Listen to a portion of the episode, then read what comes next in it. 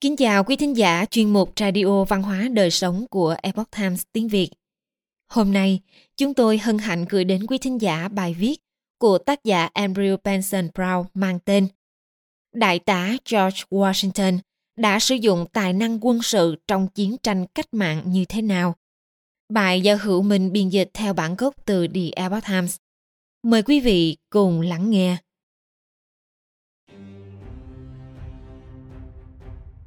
Những sự kiện vô song trong cuộc đời của George Washington có thể lấp đầy nửa tá tiểu sử của những người đàn ông với những thành tích tiêu biểu.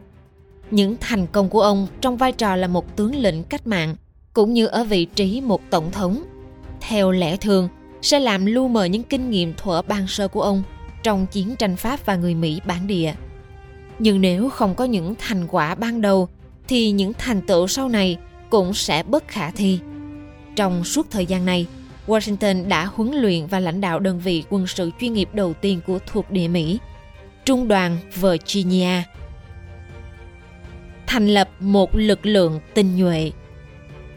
Trong trận chiến Monongahela, Washington đã chứng kiến sự thất bại thảm hại của quân đội tướng Braddock và vẫn sống sót để kể lại điều đó, với bốn lỗ đạn trên áo khoác của ông làm bằng chứng – ông đã chứng kiến lớp lớp binh lính Anh tuần tự ngã xuống trước một lực lượng ít hơn và không thể nhìn thấy của lính Pháp và người Mỹ bản địa. Họ phục bắn súng hỏa mai từ phía sau những tảng đá và cây cối. Kinh nghiệm của ông đã khiến ông tin rằng các phương pháp chiến đấu trong rừng phù hợp với địa hình của Mỹ hơn là của Âu Châu. Sau khi trở thành anh hùng dân tộc với tư cách là một trong những sĩ quan duy nhất sống sót trong cuộc viện chinh Reddit, Đại tá Washington được mệnh danh là chỉ huy tối cao của những lực lượng thuộc địa Virginia vào năm 1755. Khi đó ông chỉ mới 23 tuổi. Biên cương đã trở thành một nơi hiểm ác để tìm kiếm một chút ít tài sản. Các nhóm chiến binh của người Mỹ bản địa thường xuyên thoát hiện từ vùng hoang dã để khủng bố những người định cư, sau đó thoát ẩn nhanh chóng như khi họ xuất hiện, để lại hậu quả hỗn loạn sau khi đột kích. Mỗi ngày, ngài Washington viết Chúng tôi đều nhận những báo cáo về sự tàn ác và giả mang, gây sốc đến phẫn nộ phi nhân tính. Không có con đường nào là an toàn cả. Ông được giao nhiệm vụ bảo vệ biên giới phía Tây, dài 350 dặm chưa được canh phòng của Virginia. Và ông biết rằng cơ hội thành công duy nhất của mình là huấn luyện người lính của ông cách chiến đấu như những người Mỹ bản địa. Washington được trao quyền tuyển binh lính cho trung đoàn Virginia mới thành lập Ông giám sát cả sĩ quan lẫn vài trăm người lính nhập ngũ từ dọc biên giới. Những người tiên phong nghèo khổ này là một thử thách không kém gì những kẻ thù vô hình ngoài kia của ông. Những tên đàn ông sức sượt và hỗn láo, các phe nhóm được hình thành giữa những người mà ông gọi là những sĩ quan biến nhát. Họ bị kích động bởi một chỉ huy không chịu tuân theo mệnh lệnh. Thống đốc Dinwiddie đổ lỗi cho Washington về tình trạng hỗn loạn và những kẻ tham vọng ghen tị với vị trí của ông đã đặt điều vu khống Washington trên báo chí. Hạ viện Burgesses ở Virginia ban đầu lưỡng lự trong việc thông qua luật ép buộc phục tùng và không cung cấp cho ông đủ nguồn lực. Đối mặt với những trở ngại đó, Washington đã thể hiện sự cứng cỏi và cẩn tắc. Ông quan tâm đến từng chi tiết của cuộc sống trong trại.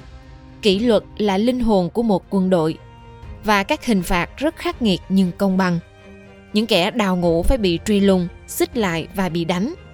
Khi điều này vẫn không đủ, những người tái phạm sẽ bị treo cổ. Ông thực thi một quy tắc đạo đức nghiêm ngặt, chửi thề và say xỉn cũng sẽ phải nhận lấy đòn roi.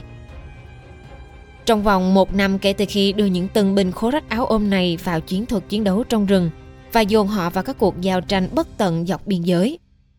Washington đã biến trung đoàn Virginia trở thành đơn vị có trang bị đầu tiên trong số bất kỳ quân đội nào trên lục địa.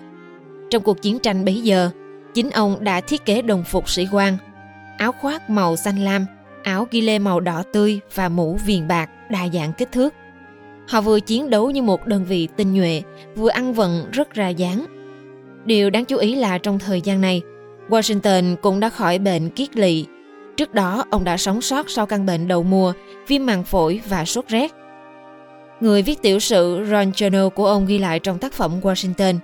Một cuộc đời rằng ông không chỉ tránh được đạn súng hỏa mai trong trận chiến, mà còn vượt qua bốn căn bệnh hiểm nghèo ở tuổi 26. Hệ miễn dịch của Washington cũng kiên cường bất khuất như vẻ ngoài đau thương bất nhập của ông.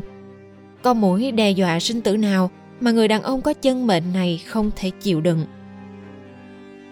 Chiến dịch Forbes Bất chấp khả năng chiến đấu bất bại của trung đoàn, lãnh thổ Ohio đã trở thành một màn diễn phụ.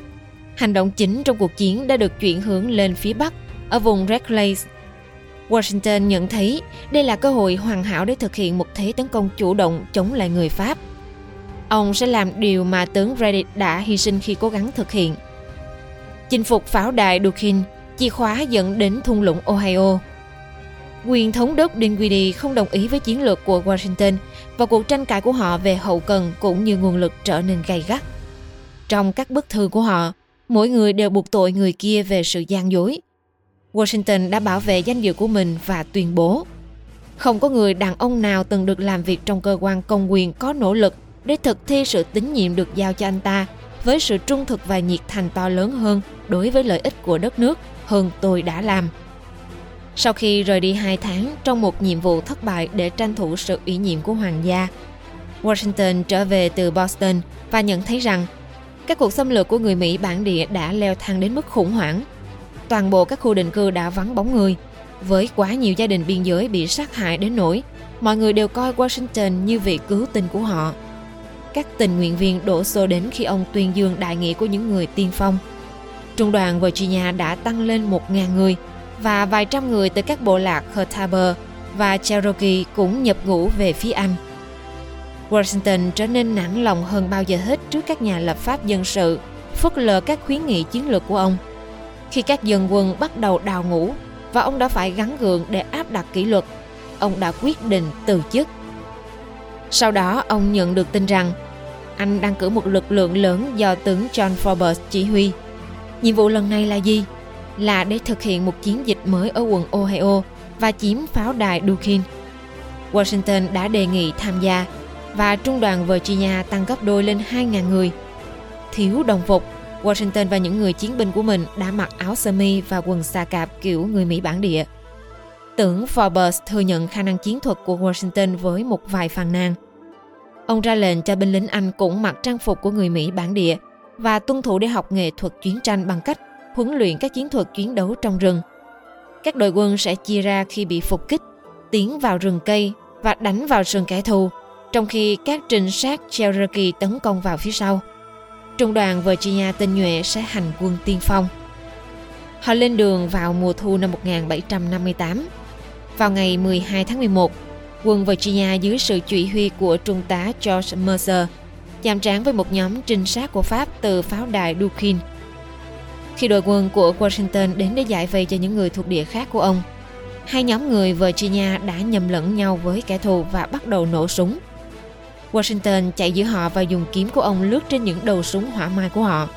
Nhưng không kịp để ngăn người của mình bị bắn. Sau đó, ông kể lại rằng trong thời điểm này, cuộc sống của ông đang ở trong tình trạng đầy hung hiểm như nó đã từng trước đây hoặc kể từ đó. Trung đoàn Virginia bị thương vong 40 người, nhưng có vẻ như bàn tay của Thượng Đế đã can thiệp một lần nữa để bảo đảm Washington không phải là một trong số họ. Họ bắt những tù nhân và đám tù nhân tiết lộ rằng pháo đài Dukin không được củng cố vững chắc. Washington dẫn đầu đội tiên phong trong một cuộc tấn công vào pháo đài, chỉ để thấy rằng nó đã bị thiêu rụi. Người Pháp đã bỏ hoang pháo đài vào ngày hôm trước. Đó là một cái kết hụt hẫng cho một nhiệm vụ khó khăn kéo dài 3 năm rưỡi để bảo vệ nhà nước của ông. Tháng 12 năm 1758, Washington rời khỏi quân đội và bước vào chính trường. Đầu năm đó, ông đã đạt được một ghế trong Hạ viện Burgesses, một chiến thắng to lớn mà ông không trực tiếp vận động hoặc thậm chí xuất hiện để chứng kiến. Ông trở lại Mount Vernon, sẵn sàng ổn định cuộc sống với người vợ mới của mình, phu nhân Martha. Ông kỳ thực không biết rằng trong vòng chưa đầy 20 năm, kinh nghiệm quản lý trung đoàn Virginia trước đây của mình sẽ khiến ông trở thành lựa chọn hiển nhiên để chỉ huy quân đội lục địa trong cuộc chiến giành độc lập của quốc gia, đưa ông đến với danh tiếng và vinh quang lớn hơn nữa. Andrew Benson Brown là một nhà thơ, nhà báo và cố vấn viết lách tại Missouri. Ông là biên tập viên tại nhà xuất bản và truyền thông Paddle và là tác giả của Legends of Liberty, huyền thoại tự do. một bài thơ sử thi về cách mạng Hoa Kỳ. Quý thính giả thân mến, chuyên mục Radio Văn hóa Đời Sống của Epoch Times tiếng Việt đến đây là hết. Để đọc các bài viết khác của chúng tôi, quý vị có thể truy cập vào trang web epochtimesviet.com. Cảm ơn quý vị đã lắng nghe, quan tâm và đăng ký kênh. Chào tạm biệt và hẹn gặp lại quý vị trong chương trình lần sau.